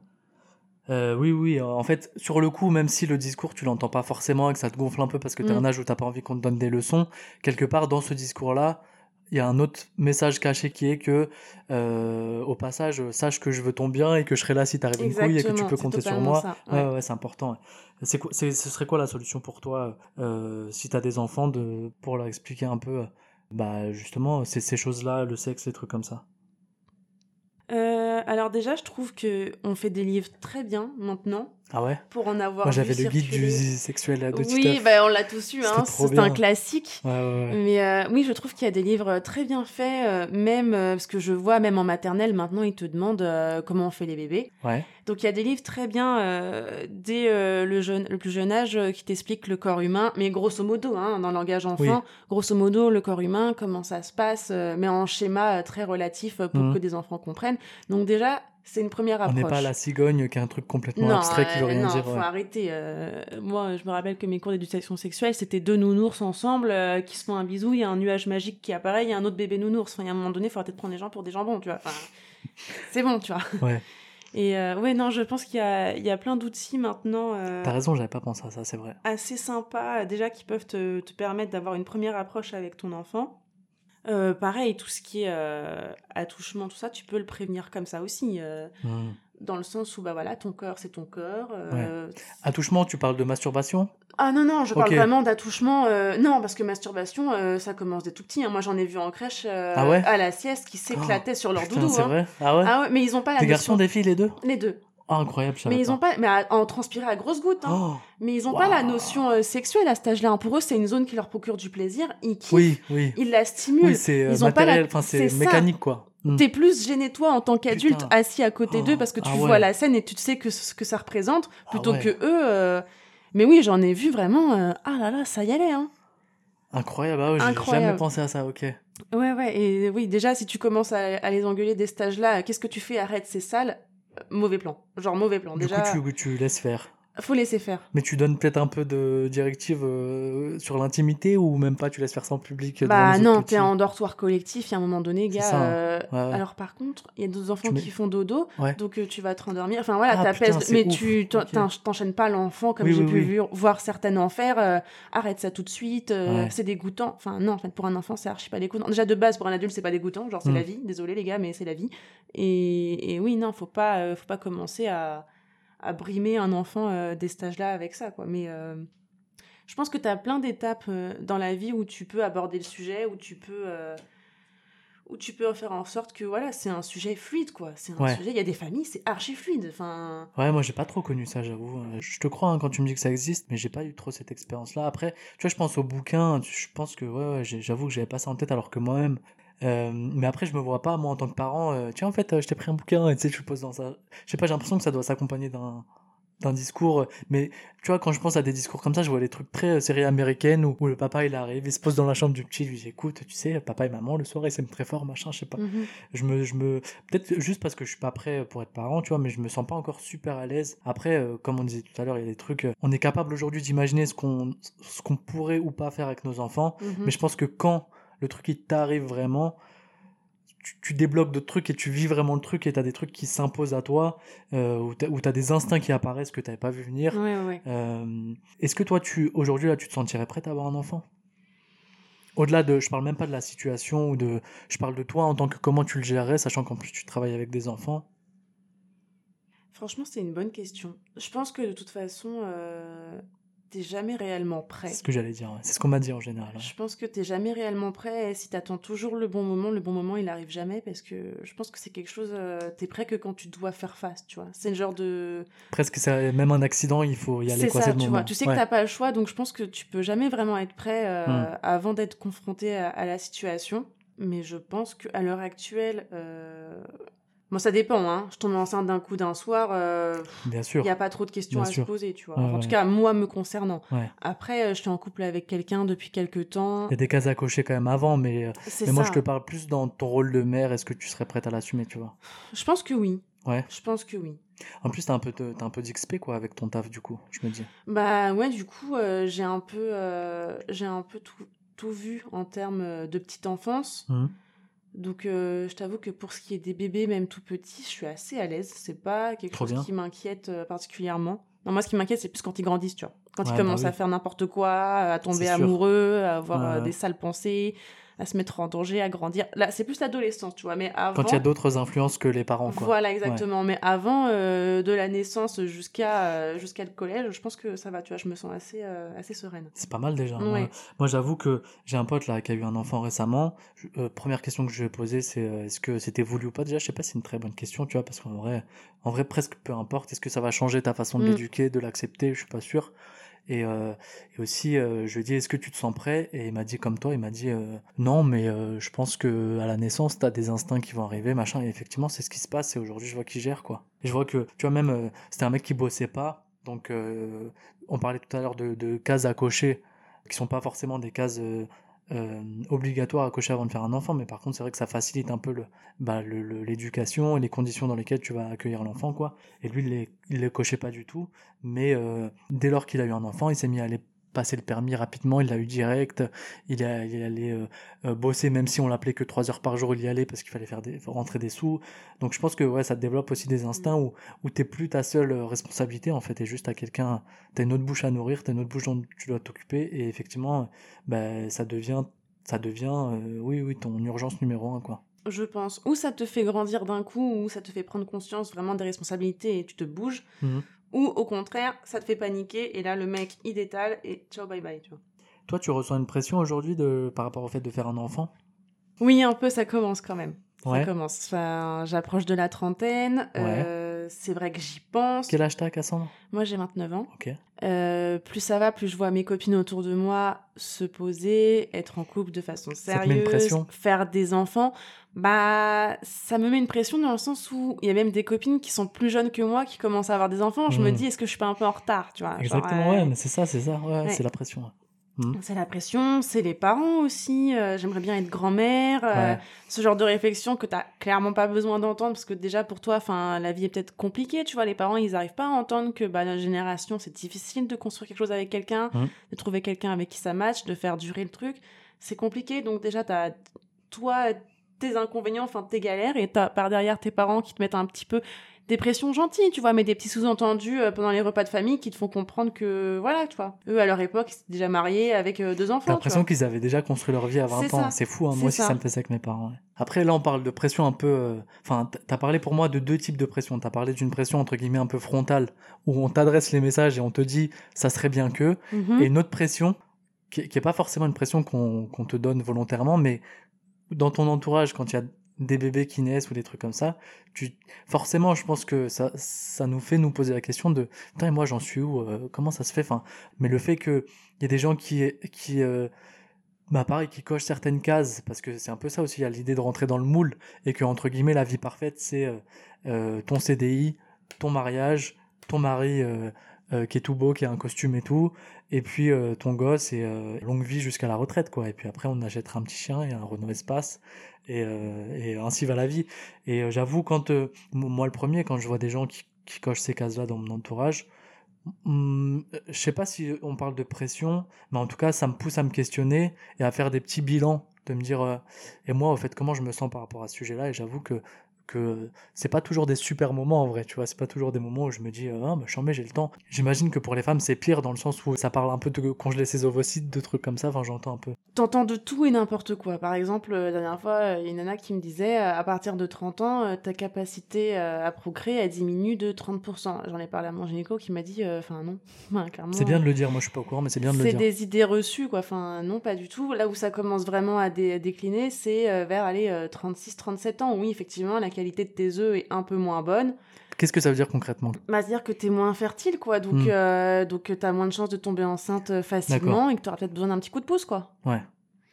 Mais euh, oui, pour ce que tu disais, euh, congeler les ovocytes, c'est particulier. Hein. Pourquoi? Parce que moi, je sais que j'ai déjà posé la question à mon gynéco parce que ça me travaillait.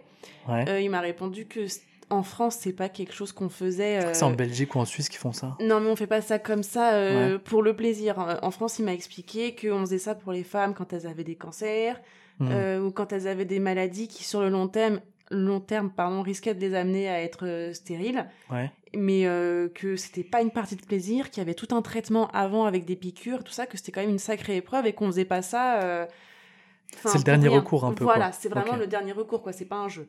Ok. Euh, Est-ce que tu te sens adulte, euh, Cassandre, aujourd'hui? C'est une question que je pose dans tous les épisodes. Donc, on a dit que tu avais 29 ans. Mhm. Est-ce que tu te sens adulte aujourd'hui? Ça dépend des moments. hein. Mm. Je, je partais du principe que être adulte, c'était à partir du moment où tu étais indépendant. Mais alors, tu vois, je suis indépendante et je me sens pas forcément adulte plus que ça. Quoi. Indépendante, c'est quoi? C'est financièrement, c'est avoir euh, t'occuper de tes propres besoins, payer ton loyer, avoir ton travail, avoir Ouais, voilà. être responsable de ta vie. Exactement. Genre, à partir du moment où tu plus besoin que tes parents payent à ta place et te prennent en charge, euh, je, oui, tu es indépendante. Euh, je paye mes factures, je paye mon loyer, je paye mes courses. euh, je demande pas d'aide à mes parents euh, tous les mois. Quoi. Enfin, je me débrouille. Euh, oui, j'ai- je suis indépendante, j'ai ma voiture, j'ai le permis, tout ça. Donc oui, je suis indé- Mais euh, je me sens pas forcément indépendante surtout. Par exemple, j'ai encore ce réflexe de, avant de prendre une décision importante, ou quand j'ai un doute, ou quand je sais pas trop, de m'en référer à ma mère. euh, Qu'est-ce que t'en penses? Parce que, je sais pas, j'ai encore ce côté besoin d'avoir le feu vert de, de ma maman euh, pour, euh, pour me guider un peu, même si c'est pas toujours euh, la réponse que j'ai envie d'entendre, ou même si au final, je me dis, putain, j'aurais mieux fait de pas lui demander parce qu'elle m'a cassé la tête plus qu'autre chose. Mais ouais, j'ai encore ce, ce réflexe. Ça fait à peu près euh, 17 fois qu'on parle de ta mère, donc peut-être qu'à un moment on va aborder le sujet. 17 fois, t'es dans l'abus Euh, Je suis total. dans l'abus complet. Euh, ok, donc pour toi, euh, pour toi, euh, être adulte, c'est être indépendant. Mhm. Et alors pourquoi tu dis qu'il y a des fois où tu te sens pas adulte? C'est parce qu'il y a des fois où justement tu as besoin de, de- qu'on consolide un peu des avis que tu as déjà, ou tu as besoin. euh, Enfin, l'indépendance sur la prise de décision, elle est peut-être pas à 100%. C'est à quel moment tu te sens pas adulte en fait? C'est ça ma question. Euh, à quel moment je me sens pas adulte Euh, Parce que sur le papier, euh, tu es toujours plus ou moins indépendante. Ouais, non mais je je sais pas comment. euh, Peut-être quand tu rentres euh, un peu bourré, que tu manges du jambon en arrivant chez toi, ou des trucs comme ça, peut-être. Non, bah alors ça, excuse-moi, mais dans ces cas-là, on est tous pas du tout adultes, hein, Bah, Il parce y, en a que. y en a, il y en a pour qui ça peut être ça, ouais. Mais non, je pense être une personne assez responsable, Mhm. mais il y a des moments, ouais. euh, par exemple, bah, quand je vais passer tout mon samedi à, à absolument rien faire de productif, à rester chez moi, à regarder des séries euh, et à manger des chips, je me dis, euh, jamais vu mes parents faire ça, quoi. Donc est-ce que c'est Ah, moi qui suis vrai vraiment pas une adulte, vrai. tu vois Ouais. Ou est-ce que vraiment je suis encore une gamine et que, euh, et que je me comporte comme une ado, tu vois Parce que j'ai jamais vu ma mère glander tout un samedi sur le canapé à bouffer des chips, quoi. Non, mais carrément, oui, oui, moi j'ai ça aussi. C'est effectivement, c'est un truc que je ressens de plus en plus euh, en vieillissant, c'est la culpabilité de rien faire, quoi. Mm. Alors que quand j'avais 20 ans, euh, bah, c'était juste une bonne journée, enfin c'était juste un mardi, tu vois. Oui, voilà. Euh, et là, j'avoue, en plus, moi, tous les jours c'est dimanche hein, en ce moment, tu vois. Donc j'ai du temps. Je pourrais, bon, j'estime que ça m'arrive d'être un peu productif quand même et que je fais pas rien, notamment ce magnifique podcast. Mais j'avoue, des jours où en fin de journée je fais le bilan et je me dis putain, j'ai quand même bien rien foutu aujourd'hui. Euh, ça me met un peu la pression. Je me dis, c'est peut-être une journée de perdu, c'est peut-être. En plus, tu sais, euh, quand t'as du chômage, t'as du temps et du coup, tu tombes sur des contenus relous, genre, euh, tu sais, t'as des pages inspirantes un peu sur Instagram, genre esprit millionnaire, des trucs comme ça. Et j'avais vu une vidéo et en fait, euh, j'ai. Enfin, je sais pas, sur le coup, ça m'a mis un petit pic de motivation, mais après, je me suis dit que c'était déprimant. C'est un mec qui disait, en gros, si t'avais, euh, je sais pas, 250 000 euros par jour, euh, chaque jour, tu vois, qu'est-ce que t'en ferais, machin. Et après, il te compare ça au, nombre de secondes qu'on a dans une journée. Et il te dit, en gros, bah, c'est pareil, pourquoi t'en fais rien de ces 2400 ou 240, je sais plus combien de secondes il y a dans une journée. Mais, euh, et je m'étais dit, ouais, j'avoue, c'est vrai que je perds du temps, machin. Enfin, je sais pas, moi j'ai l'impression, par exemple, tu vois, si je devais répondre à cette question-là aussi de est-ce que je me sens adulte, j'ai l'impression que c'est vraiment par phase. Parce qu'il y a des moments où j'ai des gros pics de motivation, où, tu sais, euh, je tape presque du point sur la table et je me dis ouais j'avoue là je vais me prendre en main je vais faire ça puis ça dure 3 jours 4 jours. Après que je suis une grosse de mer je mange des crêpes Wahoo il est 3 heures du matin je me reviens à 13 heures tu vois.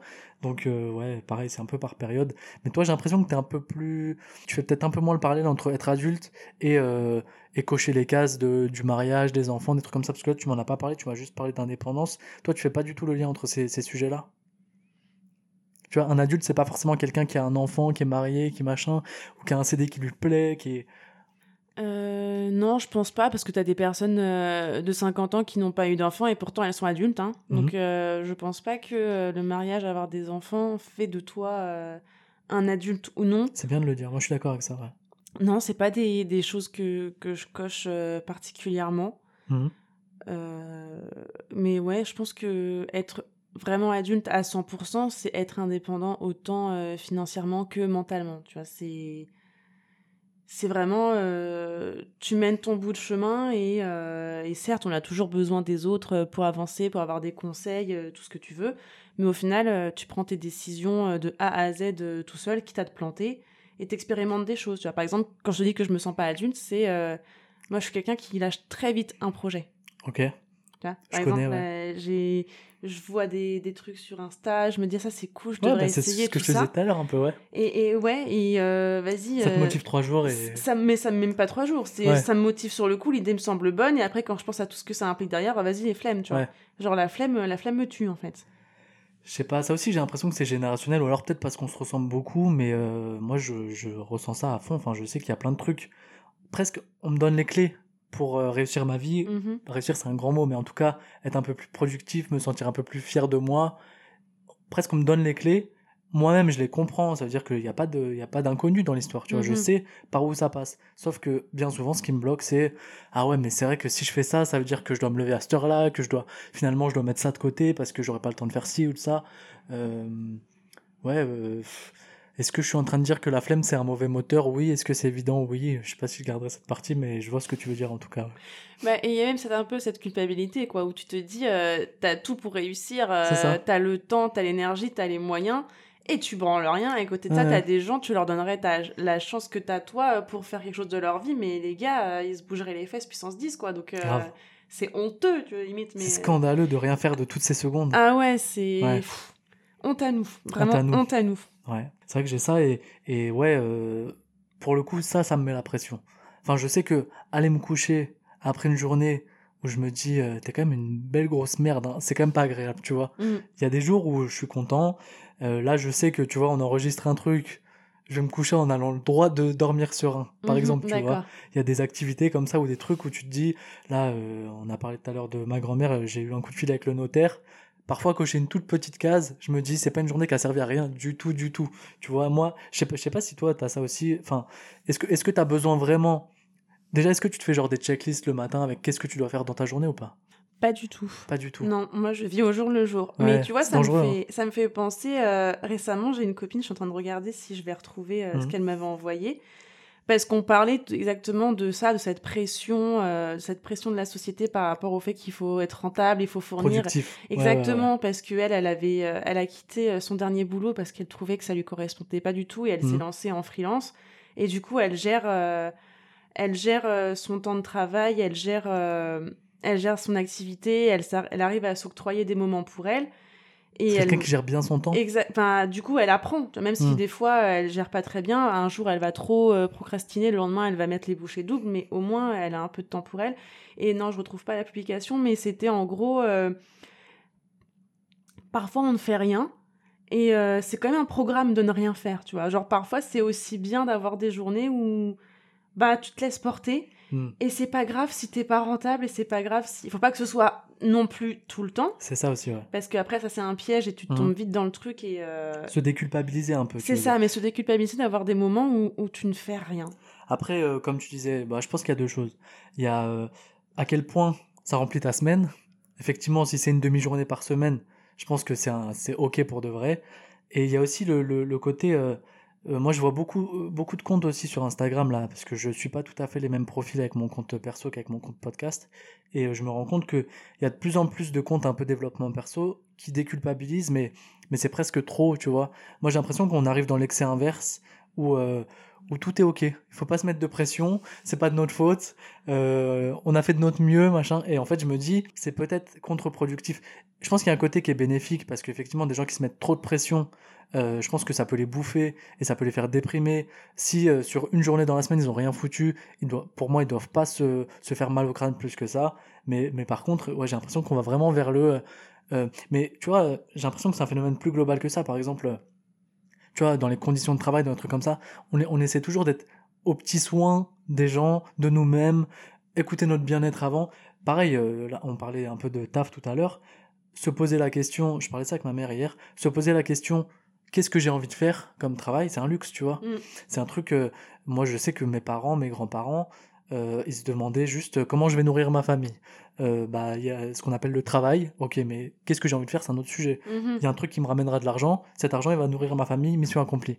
Nous, on est plus dans le bien-être. J'ai envie de m'épanouir. J'ai envie de. Mais c'est des problèmes de riches, hein. Mais mais mais euh, j'ai l'impression que il y a beaucoup de, de contenu aujourd'hui sur les réseaux qui nous déculpabilise un peu trop. Tu vois, par rapport à ce qu'on devrait et que bah t'es entre deux parce que t'as des comptes euh, l'esprit millionnaire machin qui te disent euh, fais deux fois plus fais des checklists lève-toi à 8 heures médite machin et t'as des comptes qui te disent ah, c'est ok si t'as rien fait t'inquiète pas euh, respire tout va bien se passer donc euh, j'avoue on est un peu dans cet entre deux chelou et je pense que mm, aucun des deux extrêmes n'est bon quoi finalement Mais euh, je suis d'accord, mais c'est comme euh, tous ces comptes qui sont là euh, à te prôner euh, la positivité à fond. Ouais, euh, quand on veut, on peut. euh, Crois en toi. Si tu veux un. En fait, faut être réaliste à un moment donné. C'est pas parce que tu veux un truc que tu peux l'avoir aussi. C'est bien d'encourager les gens, mais faut pas non plus euh, leur apprendre et leur faire croire que l'échec n'existe pas euh, si on s'en donne je les suis moyens. 100% d'accord Donc, euh, faut arrêter avec ça aussi, de dire à quelqu'un, si t'as pas réussi, c'est parce que t'as pas assez essayé, réessaye Ouais. demain et, et réessaye. Et à un moment donné, quand ça marche pas euh, 20 fois, lâche l'affaire, passe à autre chose. C'est pas grave d'échouer, tu vois. Au moins, t'as essayé. Mais il y a trop de, il y a, je trouve qu'il y a trop de comptes qui sont là à, à, à vouloir absolument faire croire aux gens 3000. qu'ils peuvent aller sur la lune demain Ouais. s'ils le veulent, alors que, enfin, ça, ça marche pas comme ça, la vie. Tu vois, tu réussis pas dans tout et tout le monde n'est pas bon dans tout et, il faut aussi accepter qu'il y a des trucs qui sont pas faits pour toi et c'est pas grave, c'est c'est pas la fin du monde, tu trouveras autre chose quoi. je suis pas sûr d'être d'accord euh, au début j'étais d'accord mais mais sur le en fait il y a, il y a un truc je sais pas si tu connais qui s'appelle le biais du survivant Non, pas du tout. En gros, le biais du survivant, c'est un- un- une théorie qui t'explique que ceux qui donnent leur méthode de succès, Mhm, c'est des gens qui sont interviewés et qui ont réussi. mhm. C'est-à-dire qu'en fait, on va te montrer effectivement les gens qui ont réussi et qui te disent comment ils ont réussi. Et bien souvent, moi qui regarde beaucoup d'interviews de euh, chanteurs, d'artistes, peu importe, euh, bien souvent ils disent bah faut pas lâcher, faut y croire, faut charbonner, machin, ok. Mais euh, il y en a qui ont appliqué les mêmes recettes et pour qui ça marche pas. Bah oui. Et ces gens-là, on les verra jamais puisqu'ils n'ont pas réussi, tu vois. Bah oui. Ils sont pas médiatisés, voilà. Mais effectivement, après, à choisir, je préfère quand même suivre des gens qui me disent crois en ton truc, travaille, lâche pas, que euh, me dire euh, ouais, mais là c'est facile, c'est que ceux qui ont réussi, donc ça veut dire que sinon tu vas baisser les bras à tout, tu vois. Ouais, mais attends, euh, c'est une personne sur combien aussi? Ça veut dire que demain, un gamin, il s'abonne à un mec, euh, il a galéré pour devenir euh, joueur professionnel, mais il a réussi, donc euh, crois en tes rêves, fais pareil. Le gamin, c'est un, un bras cassé en foot, il sait pas tirer droit, mais parce que il est abonné à ce genre de compte, il faut qu'il y croit coûte que coûte et qu'il s'accroche. Tu prends un bon exemple. C'est comme les nanas, on en voit combien là, des meufs sur Insta, elles ont accouché, t'as l'impression qu'elles ont juste fait caca, elles ont un ventre avec des abdos de ouf, un mois plus tard, quand on veut, on peut. Bah non, gros, ça marche pas comme ça, la vie. Déjà, on n'a pas tous le même corps, on n'a pas toute la même capacité euh, à éliminer les graisses, à Mhm. récupérer, à... on n'a pas toute la même morpho, faut arrêter, tu vois, de culpabiliser les, les- les filles en leur disant, euh, si t'as pas retrouvé ton poids d'après grossesse un mois plus tard, euh, c'est que tu donnes, t'en donnes pas les moyens, Ouais, tu vois. pas fait assez d'efforts. Tu vois, Ouais, il, ouais. Faut, il, faut, il faut se tranquilliser, tu vois. Il y a un moment donné, il faut arrêter de culpabiliser les gens pour tout et n'importe quoi. Enfin, T'as vu là, là on oppose vraiment. Enfin là on parle de plusieurs mouvements qui sont contradictoires et j'avoue euh, c'est comme le, le le le truc de body positive là, tu vois. ouais, c'est ça. Ça aussi, je suis mitigé en fait. Je sais pas dans quelle mesure. euh, en vrai, sur le papier, c'est comme c'est comme OnlyFans un peu. Je suis pour que les femmes soient bien dans leur peau, forcément, tu vois. Mais en vrai, même les hommes. hein. Je suis pour que les gens soient bien dans leur peau. Et euh, s'il y a des gens qui arrivent à s'accepter, j'en mets vraiment. Mais euh, j'ai l'impression que ça va dans- un peu dans tous les sens et que c'est dur de de de choisir quelle influence tu veux recevoir des réseaux en fait, tu vois, parce que tu as des messages contradictoires. Je pense qu'il faut, il faut en prendre un petit peu de chaque et en laisser aussi un petit peu de chaque. Donc, euh, les filles qui sont là, euh, qui se tuent à la salle de sport euh, trois fois par semaine, qui mangent que du poisson grillé et des légumes vapeur, Enfin, moi je suis désolée. Hein. Tu peux faire du sport faire attention à ton alimentation et une fois de temps en temps te faire plaisir, aller au resto avec tes potes, commander un McDo, manger une pizza. Enfin, tu sais, il faut savoir peser parce que t'es là, tu vas t'affamer, et à un moment donné, tu vas, tu vas exploser. Tu vas exploser, tu vas craquer, tu vas défoncer ton frigo, Hmm. et le lendemain, tu vas culpabiliser, tu vas pleurer parce que t'auras craqué, et tous tes efforts que t'auras fournis depuis plusieurs mois, ils se seront partis à la poubelle. Faut savoir doser, tu vois. Il y a un moment donné, euh, c'est comme tu iras sur un compte qui te dit c'est ok d'avoir mangé cette grosse pizza, c'est pas grave, déculpabilise-toi. exact. Ouais, Ouais. je sais pas, il y a, ouais, y a tout et il y a tout et son contraire quand même. Mais euh, ouais, non, je pense que. euh, Je pense que les réseaux sociaux, ça peut vite te rendre zinzin. Hmm. Mais vraiment. Comment tu, comment tu sens la trentaine qui approche là? Est-ce que ça te stresse? Euh, Est-ce que ça te, ça t'angoisse? Est-ce que tu te dis il serait peut-être temps euh, d'arrêter de vivre au jour le jour? Euh, euh, C'est pas un vrai, c'est pas, un- je te le dis pas ça sous forme de, de conseil ou de reproche, hein, Mhm. parce que moi-même j'ai un peu de mal, mais, mais est-ce que tu commences à te poser ces questions-là? Comment, comment tu te sens par rapport à ça? Euh, honnêtement, ouais, la, la trentaine. euh, C'est un cap. hein. C'est un cap. hein. C'est Mm. un sacré cap. Et euh, quand t'es plus jeune, tu te dis. euh, quand t'as 20 ans même, hein, tu te dis, oui, j'ai le temps de voir revenir, c'est dans longtemps. À fait, 30 ans, je serais comme ci, comme ça, j'aurais ça, j'aurais ci. À euh, 25 ans, euh, je serais casée, Ouais. euh, j'aurais déjà un gosse, euh, j'aurais mon premier enfant avant 30 ans sûr. Bah écoute, euh, entre la réalité et, et tes rêves, bah il y a tout un chemin. Et ouais, la trentaine, c'est un sacré cap un peu angoissant quand même. hein. Franchement, je crois que c'est la première date anniversaire qui m'angoisse un peu. Tu vois, Je comprends, que ouais, j'ai du mal ça à. aussi. ouais. Comment, comment ça se fait? Parce que on se dit que c'est un âge un peu charnière et qu'on attend des choses de nous, en fait. C'est ça qu'on se dit.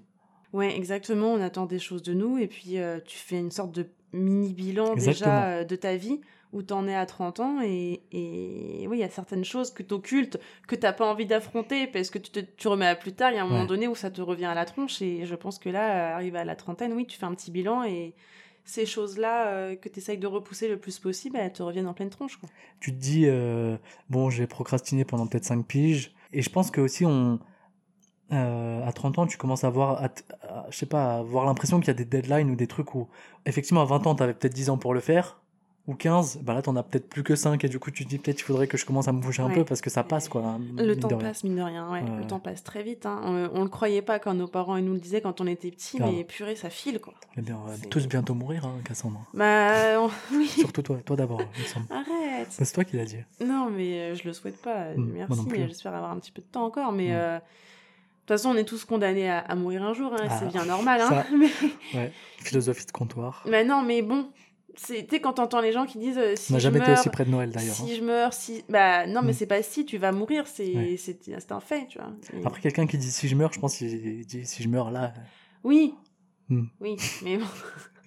c'est mon prof d'histoire géo qui nous reprenait quand on disait ça en classe. Moi, si je meurs, non, mais tu vas mourir. Ah, euh. sympa le prof, ouais. Ouais, ouais. Ah, bonne Mais, ambiance, bon délire. Ouais, euh, mais non, mais c'était cool, franchement. Mais oui, non, c'est c'est sûr que ça va arriver à un moment donné. Mais je pense que c'est ça qui nous stresse, c'est euh, comme tu as dit, et d'ailleurs c'est dans mon épisode d'intro, euh, c'est. c'est, euh, T'as le droit de faire des bilans de ta vie un peu plus tôt, mais je pense qu'ils sont pas aussi euh, impactants et marquants que les bilans que tu fais à la trentaine, parce que, tu vois, euh, je sais pas, il y a plein de trucs. Il y, y a une partie de toi qui dit je suis quasi à la moitié de ma vie, il y a- je commence à plus vraiment être un jeune. euh, euh, effectivement, dans mon entourage, il y a des gens qui font des gosses. euh, ouais, Bah, c'est comme là, tu vois. euh, Enfin, clairement, hein, euh, si je devais mourir là euh, prochainement, euh, et que euh, effectivement, quand tu meurs, tu vois ta vie défiler, il y aurait pas grand chose qui défilerait, ça, tu toi vois. Bah, je sais pas, mais je sais que moi, ça sera un petit peu chiant, tu vois. Enfin, Ouais. il s'est pas passé des trucs de ouf non plus. J'ai pas fait plein Beaucoup de de trucs chips que j'aurais. Ou- Ouais, beaucoup de glandes, beaucoup de glandes, beaucoup de choses remises à plus tard et, euh, et très peu de, de motivation et beaucoup de découragement. Quoi. Après, euh, c'est euh, c'est aussi ma responsabilité. Hein. C'est à moi de me bouger les fesses et à, et à ne pas être spectatrice de ma vie, Ça, pardon. c'est super important. Moi, j'ai ce sentiment-là aussi beaucoup, et de plus en plus d'être. Enfin, pas de plus en plus, c'est pas vrai, d'ailleurs, de moins en moins, mais ça s'est accentué avec le temps. Enfin, en tout cas, j'ai fait le constat. Elle me saoule cette phrase. Euh, Pendant longtemps, je me suis dit que je vivais pas complètement ma vie et que j'avais l'impression de me voir d'au-dessus, tu Mhm. vois. Et euh, comme si moi, je prenais aucune décision et que juste euh, je suivais la vie d'un gars qui prenait à peu près ses décisions, bien souvent qui évitait de les prendre d'ailleurs, Mhm. ou qui les prenait un peu par défaut, ou qui était peut-être un peu lâche pour les prendre et qui attendait que les gens les prennent à sa place, tu vois. Et, euh, et j'ai l'impression qu'à l'approche de la trentaine, ouais, ça me, ça me- ça nous pousse. quelque part, c'est positif en vrai, même si c'est stressant de se dire que euh, on a peut-être glandé un peu longtemps. euh, j'ai l'impression que ça peut être l'occasion de de- d'avoir un déclic, un électrochoc, tu vois, Mhm. et que ça peut être un. Tu vois, si on est positif, on peut se dire qu'on le voit comme un moteur ou comme un, élément déclencheur de ok, là, va falloir se bouger. Enfin, moi, je sais que c'est c'est con, hein, mais je sais que euh, j'ai des attentes sur 2022 comme si j'allais rattraper 10 ans de glande en Ouais. 6 mois, tu vois ce que je veux go, dire? go, allez, Avant mon parti. anniversaire, Ouais. en plus, c'est truc symbolique qui veut rien dire, mais euh, j'ai un peu ça, je sais pas si ça te le fait. Disons que je commence à me dire, euh, ce serait bien que je me passe un, un petit coup de ceinture, tu vois, genre que, que je me fouette un petit peu, euh, que je me réveille parce que, oui, mais tu te dis, euh, j'ai le temps, j'ai le temps, j'ai le temps, mais au final, le temps il passe et, euh, et un jour, t'as plus le temps en fait. Sur quel sujet tu dis ça, par mais sur plein de trucs, euh, t'as envie de, de voyager, arrête de remettre à plus tard et donne-toi les moyens et voyage, tu vois, parce que parce qu'à un moment donné où t'auras plus l'occasion de le faire, où euh, où la vie va faire que bah t'auras d'autres choses qui vont passer en priorité et il y a plein de projets que tu pourras pas mener à bien. Donc je pense que s'il y a vraiment des choses qui te tiennent à cœur, euh, il faut il faut donner les moyens de les faire parce qu'après tu vas regretter. Éviter, en fait, ouais, la clé, c'est aussi de d'éviter de se dire euh, j'ai le temps, je ferai ça demain. Ouais, euh, parce que c'est un c'est pas la priorité, Ouais. c'est un piège, effectivement, parce qu'en plus, je lis un livre en ce moment qui s'appelle euh, Le pouvoir des habitudes, euh, qui, qui t'explique qu'il y a 60% de tes décisions qui sont en fait des habitudes et que si tu t'es habitué, là typiquement on, prend, on va prendre l'habitude de la procrastination, si tu t'es habitué à procrastiner, euh, ton, ton cerveau, par mécanisme et un peu par défaut, il va continuer dans cette logique-là et tu t'en rendras même plus compte en Mm. fait, tu vois. Et, euh, et c'est un, un bouquin qui est intéressant parce qu'il t'explique comment comprendre. J'en reparlerai pendant les recos, mais euh, c'est un bon bouquin. Et oui, la procrastination, pour moi, c'est une des clés pour.